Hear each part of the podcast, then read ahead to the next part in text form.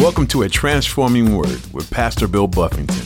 This program is a ministry of Calvary Chapel Inglewood. Today on A Transforming Word. Our sins look worse when somebody else is doing them. When I do my sins, they don't look that bad. I give myself a break. That's not that bad. You know, I used to be worse, you know. But when you do my sins, oh man, I can't believe you did that. What's wrong with you? You know, I'm like, that's how we do one another. We real gracious on ourselves, real merciful for ourselves, and then harsh on other people. So we won't want to be that way, right? We got to be people that remember God's mercy on our lives. We remember his grace upon us. Have you ever fallen into a habit that you were ashamed of? Maybe you never intended for it to become a consistent part of your life, but slowly over time, it crept in and became normalized. Today, Pastor Bill wants you to know that you need to stop ignoring the parts of your life that weigh you down and give it to Jesus. Instead of being quick to judge others and things that they're not proud of, deal with the sin in your life. There's no time to wait. Cut the sin out of your life through Him. Now, here's Pastor Bill in the book of Romans, chapter 2, for today's edition of A Transforming Word. Father in heaven, we thank you for this day. And God, we thank you for your word. And as we today begin uh, a study of Romans chapter 2, God, I pray you would open your word up to us, that you would speak to us through it, Lord. I pray, God, it would help us to have a right relationship with you, God, an accurate understanding of who you are and how it is that we're to relate to you. And even, God, in this chapter, how we're to deal with one another. And so, Father, I ask your blessing on just the teaching of your word. Give us ears to hear what you're saying to each one of us. And we ask these things in Jesus' name. Everybody said, Amen. Amen. All right. So, Romans, again, if I, if I just could get your mindset, in Romans chapter 1, it was a spiral downward of unrighteousness. And so it was first people that, you know, they knew God, but they didn't glorify him as God. Then they worshiped the creation rather than the creator. And then we saw the spiral going down as God gave them over to various lust and sinful passions to do whatever they wanted to do. And that thing went all the way down to sexual sin. And at the end of chapter one, there's this long list of just unrighteous behavior. And God is saying that's the spiral down for those that won't acknowledge me as God, those that won't submit to me as Lord, those that won't let me be Lord of their life. It'll run down in that way. So in chapter two, it's a little different. We'll look today at the sin of those that see themselves as right in and of themselves. And this could be, I'm going to do my best. We're going to cover the first 11 verses. And this really hits those that find that they feel like in and of themselves, I'm, I'm right. And as a matter of fact, I'm right enough to judge everybody else. That's who Paul is aiming at in chapter two, the self righteous, the person that thinks, I think I'm good. I think I keep all the rules. I think I'm better than you. Um, and so nobody likes a judgmental person. Uh, but then we also got to look at, you know, when do we judge? When don't we judge? I think one of the most favorite verses of non believers is judge not. Every non believer, if they know, no, no, no verse by heart, they know that verse. Don't the Bible say judge not? So we're going to talk about that. You know, what does that mean? When is it appropriate for a believer to judge? Because we do have to judge some things. It'd be impossible to carry out God's call and not make judgments. If God tells you not to be unequally yoked together with an unbeliever, God tells you don't marry a non believer, you got to make a judgment rather the person that's pursuing you, rather you believe they're a believer or not. That's a judgment. You're judging. You're saying, I don't think so. If you're a young lady and some guy come at you at church and they say, Hey, what's up, girl? You know, and they got a Bible and they want to talk to you and you look at their life and look at their talk and say, I, I don't know if you, I don't know. You know, I mean, you got to make a judgment, you know, whether or not this guy love the Lord God, just be at church. So we do make judgments. Hopefully, as we go through this chapter, we'll learn how we're supposed to do it and how we're not supposed to do it. So look at verse 1 and 2. Well, look at verse 1. It says, Therefore, you are inexcusable, O man, whoever you are who judge. For in whatever you judge another, you condemn yourself. For you who judge practice the same things. If you're writing notes, the Greek word for judge, it's uh the Greek word is krino, and the word judge here is to judge unto condemnation. So it's not a discernment judge. It's saying, I'm, I'm sending someone to hell. I'm, I condemn you to hell. We don't have that power. So when it says here, um, you who judge, that's the word. It's you who condemn someone else to final judgment. And the problem with the Pharisees is they would condemn someone else for things that they were themselves doing. Uh, what do we call that? Hypocrisy. If you want to see Jesus upset in your scriptures, you don't want to look at his encounter with sinners. You want to look at his encounter with religious folk. Uh, if you look at when Jesus encountered sinners, prostitutes, lady caught in the act of adultery, tax collectors, there was lots of grace and mercy in reaching out to them. There was compassion and mercy for non believers, whatever their sin was, however hated their sin might have been in that culture, there was mercy from the Lord to the sinner. But when you see the Lord seem like he really seems upset, when you, if you just take notes, write down Matthew 23 on your own time, read through that. It's mostly red letters, and it's some of the hottest words in the Bible where Jesus is just going in on the Pharisees. Those that pretend, those that, that they look good on the outside, but inside it's all messed up.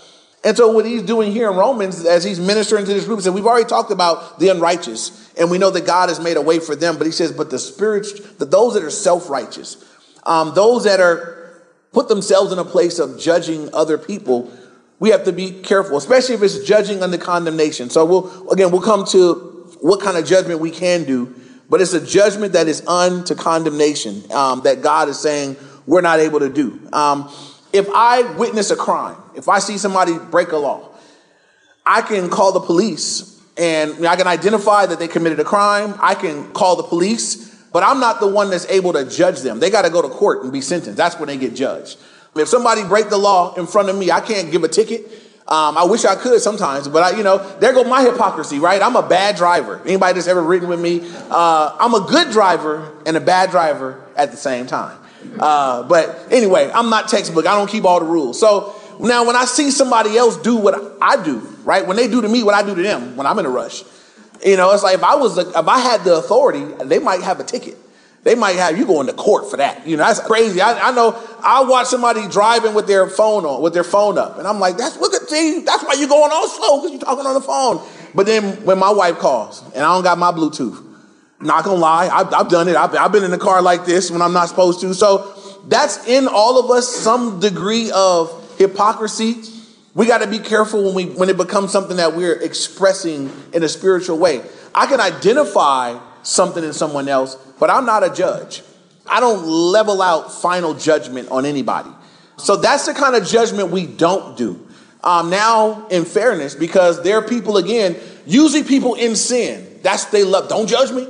You got to, when you point finger at me, you got three pointing back at you, which is usually true. But do we have a, is there a time when we would speak to a brother and say, hey, bro, that's wrong? Is that okay to do? Is that judging? What you guys think? Is that okay? It's all right. So If I see you doing something, I can say something. I'm gonna, say something. No, but we can do that for each other. We're supposed to. That's actually love, right? If someone sees something in me that's not right, and I'm a Christian, and you're a Christian, and you see it in me, it's it's right to come and say, "Hey, Bill, can I let me pull you? Let me talk to you, bro."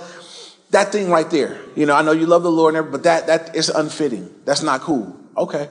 Now I gotta receive that. I can't I can't pull the judge. I can't say you judging me. You know, I can't get all out of sorts if if if, if the intention is helpful and it's I got a verse for it and I'm giving it to you. We're supposed to receive that from one another. So that's where we don't go there. So within the body, guys, especially if you say you're Christian and somebody in the body comes and says, Hey, can I I want to confront you on something? You gotta kind of just sit down and listen and receive it, that's not judging. They're not condemning you to hell. They're not saying you don't know the Lord. They're not casting you outside the relationship with the Lord. They're just bringing something to your attention. That's what we're supposed to do for one another. So the judgment here that these Pharisees were doing, they were looking at people around them and judging them. But the problem is, look at verse one. There it says that you judge, you who judge another, condemn yourself for you who judge practice the same things. That's the problem is that they're they're judging someone for stuff that God is saying, you do the same stuff. You breaking rules and you know better. It's different. You know the rules and you breaking them and you judging them, right? So God says that's that's the problem there. Look at verse 2. But we know that the judgment of God is according to truth against those who practice such things. We're going to see a few different times, four times to be exact, when it talks about the actual judgment of God. Now, the reason why we're not qualified to judge is that we don't know everything. Anybody here ever made a misjudgment of some scenario, some person? It looked like this, but it ended up being like that. Okay, I've done that. And so All you need to do is recollect when you've misjudged, and that ought to tell you don't ever do it again. And there have been times where I misjudged and I didn't say something, and I was so glad that I didn't say something. I was so glad that I that I thought it and didn't say it because later on it was like, oh wow, I, I that looked like this to me, but it was not. It was something else. And so God says, look, that we're not really qualified to judge. I can't see deep enough.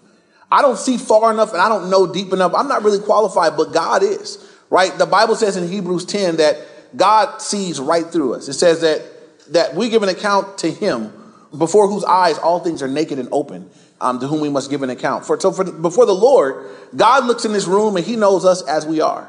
Y'all might put on, y'all might show up here and, and put on real good. God bless you. God bless, praise the Lord. But God's like, nah, I saw, I see what's happening in your heart. I saw what was happening over there. God's like, I know you. I'm qualified to judge you. And so he says the judgment of God is different. It's according to truth against those who practice such things. So God's judgment, it's a righteous judgment. It's according to truth. Now, when it comes to God's judgment, because some people misunderstand God, some people think God is up in the sky looking for an opportunity to judge people. Some people they think the Lord is just up there saying, I like God wants to just stick it to the sinners. But do y'all know that's not God's heart? That he's done, I mean, if you look at all that he's done in the world, I mean, all that he accomplished, all that he did screams, I really would prefer not to judge you. I mean, I'm making a way out for you constantly. I mean, I came, I left heaven and came to earth and died in your place to give you an opportunity to escape the judgment. I don't want to judge you. I don't want you to suffer condemnation. I don't want you to be separated from me. God, do y'all know God loves you? And so his when he God said, when I judge, when someone ends up under the judgment of God, they have had to avoid, they have had to run from all of his opportunities to escape it. I mean, God's been pursuing people saying, Be forgiven, be forgiven. They got preachers calling you, you got people in your family praying for you, you got people giving you tracts and grabbing you to church. And I mean, you have to run from the Lord to end up in a place where now you're gonna be, you're gonna fall under the judgment of God. So that's God's heart. So when it says the judgment of God is it's according to truth against those who practice such things. God's judgment is it's fair, it's right, and it's appropriate. Once again, it differs from our judgment because most of us, uh, you know, this has been said many times that our sins look worse when somebody else is doing them. When I do my sins, they don't look that bad. I give myself a break. That's not that bad, you know. I used to be worse, you know. But when you do my sins, oh man, I can't believe you did that. What's wrong with you? You know, I'm like, that's how we do one another. We real gracious on ourselves, real merciful for ourselves, and then harsh on other people. So we won't want to be that way, right? We got to be people that remember God's mercy on our lives. We remember his grace upon us, that we can be conduits, that we can be people that God can flow through us. Anybody here that used to be out there, whatever you used to be into when you weren't saved. When I wasn't saved, I was in the alcohol, I was in the women, I was into all these different things. When I come across somebody today that's living that lifestyle, do I have a right to be harsh toward them? I got to look at them and say, man, I, I, have to come to a place where I say, man, I remember when I was there. I was lost. I didn't know the I didn't know God. And there's got to be a part of my heart that's got compassion for them, that loves them, that understands they can be saved, that God can reach them. The worst thing a believer can do to a sinner is to come at them like they're a believer. And that's where it happens wrong a lot of times, where if I'm a Christian, I'm a Christian. Jesus is Lord of my life. You have a right as a Christian to call me on things that are out of line in my life. But if I'm not a Christian, you can't put on me Christian rules, Christian behavior. You know, I, you know, especially if I've never said I was a Christian. Anybody that's had that done to them, it's not pleasant. You know, when I remember when I was not a Christian and I had someone in my family they were coming at me with Christian rules. You know, you shouldn't be drinking. Why? Why not? You know, like like you shouldn't be sleeping with people. And I'm just I remember just being so annoyed. Like I don't I don't understand. Like why not? What? Why? Like I, have never commit my life to the Lord. Like why are they coming at me so tough with this? You know, I can't do that to a non-black. I can't walk up to somebody not saved. And you know, I go out to 7-Eleven and witness to people and I'll be looking for people that I always go looking for people that are where I was. And so I'm looking for the, the guy coming out with beers and blunt wrappers. I know what he about to go do. That's who I want to talk to. I don't go up to him and say, hey, you know what? You really shouldn't roll up that blunt though. You know, you really shouldn't smoke that. You know, you really should throw that beer out though. I, I'm looking and saying those are evidences that that maybe he don't know the Lord, maybe he's in bondage like I used to be in bondage, and he needs to he, he needs to hear the gospel. Because what I remember when I wasn't saved is I don't remember very many Christians sharing the gospel with me. Christians were sharing rules with me, and it was absolutely ineffective. It made me angry. The first time somebody finally shared the gospel, it worked. But I was 19. Think about that. I was 19 years old by the time somebody that knew me personally was sharing the gospel with me in a personal way, not telling me what I shouldn't do. And so we got to be careful that as believers, people that God has snatched out of whatever we used to be in, that when you get to deal with folks in the world, there should be a mercy about us. We have received a great gift. I didn't earn my salvation. I didn't go looking for God. God found me. I was lost. He sought me out. I mean, all that He did for me, when I catch up with somebody that's where I was, man, it should just be gentle. It should be, I should be reaching out and it should sound like good news. Man, I got some great news for you. We need to be able to give the gospel to those that, that are in that place. So, so we don't want to be in a predicament where we're judging, we're being harsh, we're, we're giving it to people. And when it is time, um, what about when I do need to say something to somebody else? There's a verse, it's a principle. You want to write down this verse? Uh, write down Matthew chapter 7, verses 1 through 5. When I do need to speak to someone else, this is just a good habit, something to check out before you go say something to somebody else about their sin. Matthew 7, 1 through 5, it says, Judge not, that you be not judged. That's the one everybody knows. For with what judgment you judge, you will be judged. And with the measure you use, it will be measured back to you. And why do you look at the speck in your brother's eye and do not consider the plank in your own eye? Or how can you say to your brother, Let me remove the speck from your eye, and look, a plank is in your own eye? Hypocrite, first remove the plank from your own eye, then you will see clearly to remove the speck from your brother's eye. I want you to notice a few things there. Um, first off, the, the way, I mean, now Jesus is using a little bit of humor, but he's saying, I mean, I'm, I'm going to confront you about a speck. And he's saying, I mean, you got a plank, you got a four by four. You know, I really don't look right with a four by four here coming to tell you about your speck. So God says, first what you do is go take care of that four by four in your eye.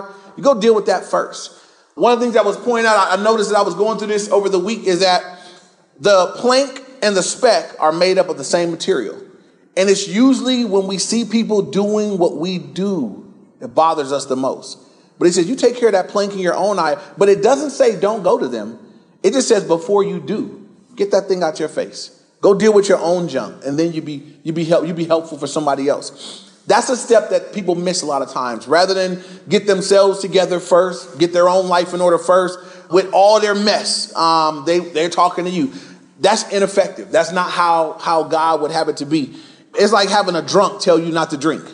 You know, they barely can get the word. You you shouldn't be drinking that. You know, you, like you had eight of them. You know, how you gonna tell me? You know, so we don't want to be that. But it does give us the right way. If I am gonna say something, take care of myself first. Plank out my own eye that I could clearly see the speck. Help my brother get that thing out of his eye. And this is the thing in that section. What's the bigger deal? The bigger thing is my sin, not yours. I always tell people when we come to the word, it's a mirror, not a microscope, right? Primarily, when I go to the Bible, the Bible is speaking to me about me. God's correcting me. Um, James said the word's like a mirror that you hold up to your face and you see what's going on and you make the adjustments. It's not a microscope. I, I, the word was not given that I could come put you under it and inspect you. And God said, first, it's a mirror. But this is what happens over time. You get into the mirror of the word and God begin to transform you. You learn how to get a victory. God is showing you how to help. Now you'll get to a point where you see somebody else that's where you were and you could go help them out. You you know what? I used to be right there. I was, I was, I used to struggle with that same thing. I was in bondage to that very same thing, and I got convicted, and the Lord dealt with me like this. And these were the verses that God was sharing with me. You'll be in a place to be able to go help somebody else which is way better than judgment, right? That's way better than, than being a finger pointer, uh, being a put downer, is to get to a place where God's word is transforming me and helping me. And now, as I'm being helped, I'm taking this and saying, boom, let me help you.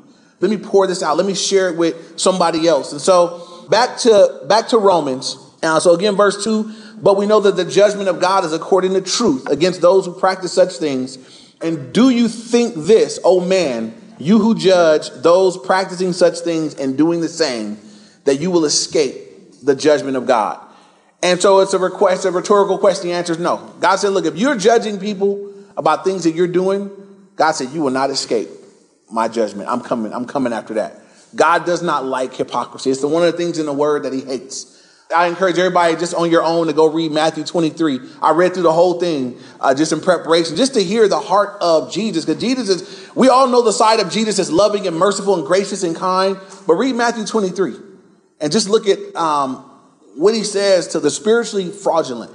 Um, those that appear this way, but they're really that way. It's harsh. God said, that's not what I want for my people. And I, I think this, you know, as a, as a Christian, it's kind of a, a relief to not be, I don't want to be a judge. I don't want to be the one to have to judge. God says, I, I got that. I'm the judge. You love people. I judge people. None of us have to take on the office or the position of judge. God's got that covered. Anybody's ever been in a position, I know I have, where, you know, it may be a group of kids that are doing something. They're like, can you be one of the judges? No, no, I don't want to be because I got to say that one's better than that one. I don't want to do that. I hate being in that predicament. You know, I don't want to be the one to say your talent was better than their talent. That's not really a, a position I'm looking for. But it's interesting when it comes to spiritual things, we'll look for that opportunity, you know. Um, and this is kind of how it works. The Pharisees, when they can put other people down, it's how they build themselves up. It's how they get to be um, something more than what they are. And it was interesting with the Pharisees is they even did it to Jesus. They said, Jesus, you you're doing stuff on the Sabbath. You're not keeping the Sabbath the way we keep the Sabbath. And didn't understand that Jesus made the Sabbath. He came, he said, I, I got this. I made Sabbath. It's okay. But they had it all, all spun out. And so that's what religion will do. Anybody here that's ever been involved in a cult, been involved in maybe a really hyper uh, religious group, you'll find that there's lots of extra rules, lots of extra things. And with each extra thing that they don't do, it kind of puts them up over those that do. And if you ever get to interact with someone that's in a group like that, it's just stuffy. It's not a, it's not a blessing. I, I know people right now that's like, oh, you guys worship on Sunday? Oh, oh man, you just, mm. and, and that that's that just that we both believe the same thing. We believe you're Christians and everything else, but you guys got the wrong day, and it just puts them up just a little bit. Um, there are other groups, and, and um, I talked to somebody who, in their particular group, they keep the Old Testament dietary laws. For you guys that went through Exodus and Leviticus with us, I'm telling you that that's messed up. That's not a fun way to live. But they live, they today live under those restrictions and they feel really good about it. Catch you with a bacon burger. It's, oh, you gonna eat that? Are you, you are you saved? Because in Leviticus, let me show you. I'm like, are you a Levite? You a priest? You you part of Aaron's family? You're not. So have a burger. Have to pray over your food and give thanks and have your burger. But what it does with each thing, they just feel they, it puts them up a little bit and we don't want to be doing that to one another. This is kind of how God works. God will bring you up. God will reach down and grab us, you guys, from the pit. And he'll clean you up and he'll fill you with his spirit and he'll show you things about himself. And God will just, he'll build you up and pull you up. And then the idea from there, God said, now reach down. And you, you reach down and start pulling other people up with you. That's what you see in scripture. When you look at those that, that were touched by God, you look at the apostles um, as they got moving forward, God had pulled them out from wherever they were when He found them, fishermen, you name it. But as they got going with the Lord, they started pulling other people with them. You know, Paul came out of the gutter. Paul had a horrible testimony. Paul was responsible for killing Christians and for seeing people martyred. He had gone hard against the Lord, but he got saved. And you look at the rest of Paul's life, and Paul is everywhere he went. He's ministering to churches, putting his life on the line. Paul's in prison, writing letters to encourage these brothers over here. He spent the rest of his life pulling people up, sending encouragement, sending correction where needed, spent the rest of his life pulling other believers and bringing them up to a higher place. For the Christian, that should really, that should be the thing that fills our cup.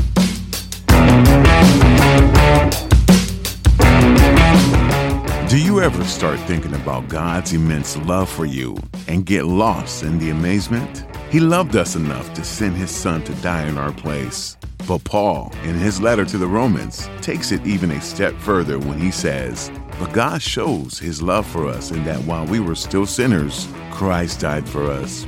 God didn't look at humanity and think we were doing such a great job on our own. He looked at us and saw that we were broken sinners, lost in rebellion, and He loved us anyway. If you haven't yet made the decision to follow Him, know that He is looking at you and loving you. He loves you just the way you are today. If you like to learn what it means to follow him, You can call or text us at 310 245 4811. We love to walk you through the story of what God has done to offer you salvation. Once again, that phone number is 310 245 4811. You've been listening to Pastor Bill Buffington on A Transforming Word. Pastor Bill is working his way through the book of Romans in this series, a book filled with wisdom and instructions for life. If you missed a message and want to go back, you can find all our messages on our website, calvaryinglewood.org. That's calvaryinglewood.org. Look under the media tab for links to YouTube and our mobile app. You can also find us on Facebook and Instagram. We look forward to connecting with you again. Meet us right here next time for another great message on a transforming word.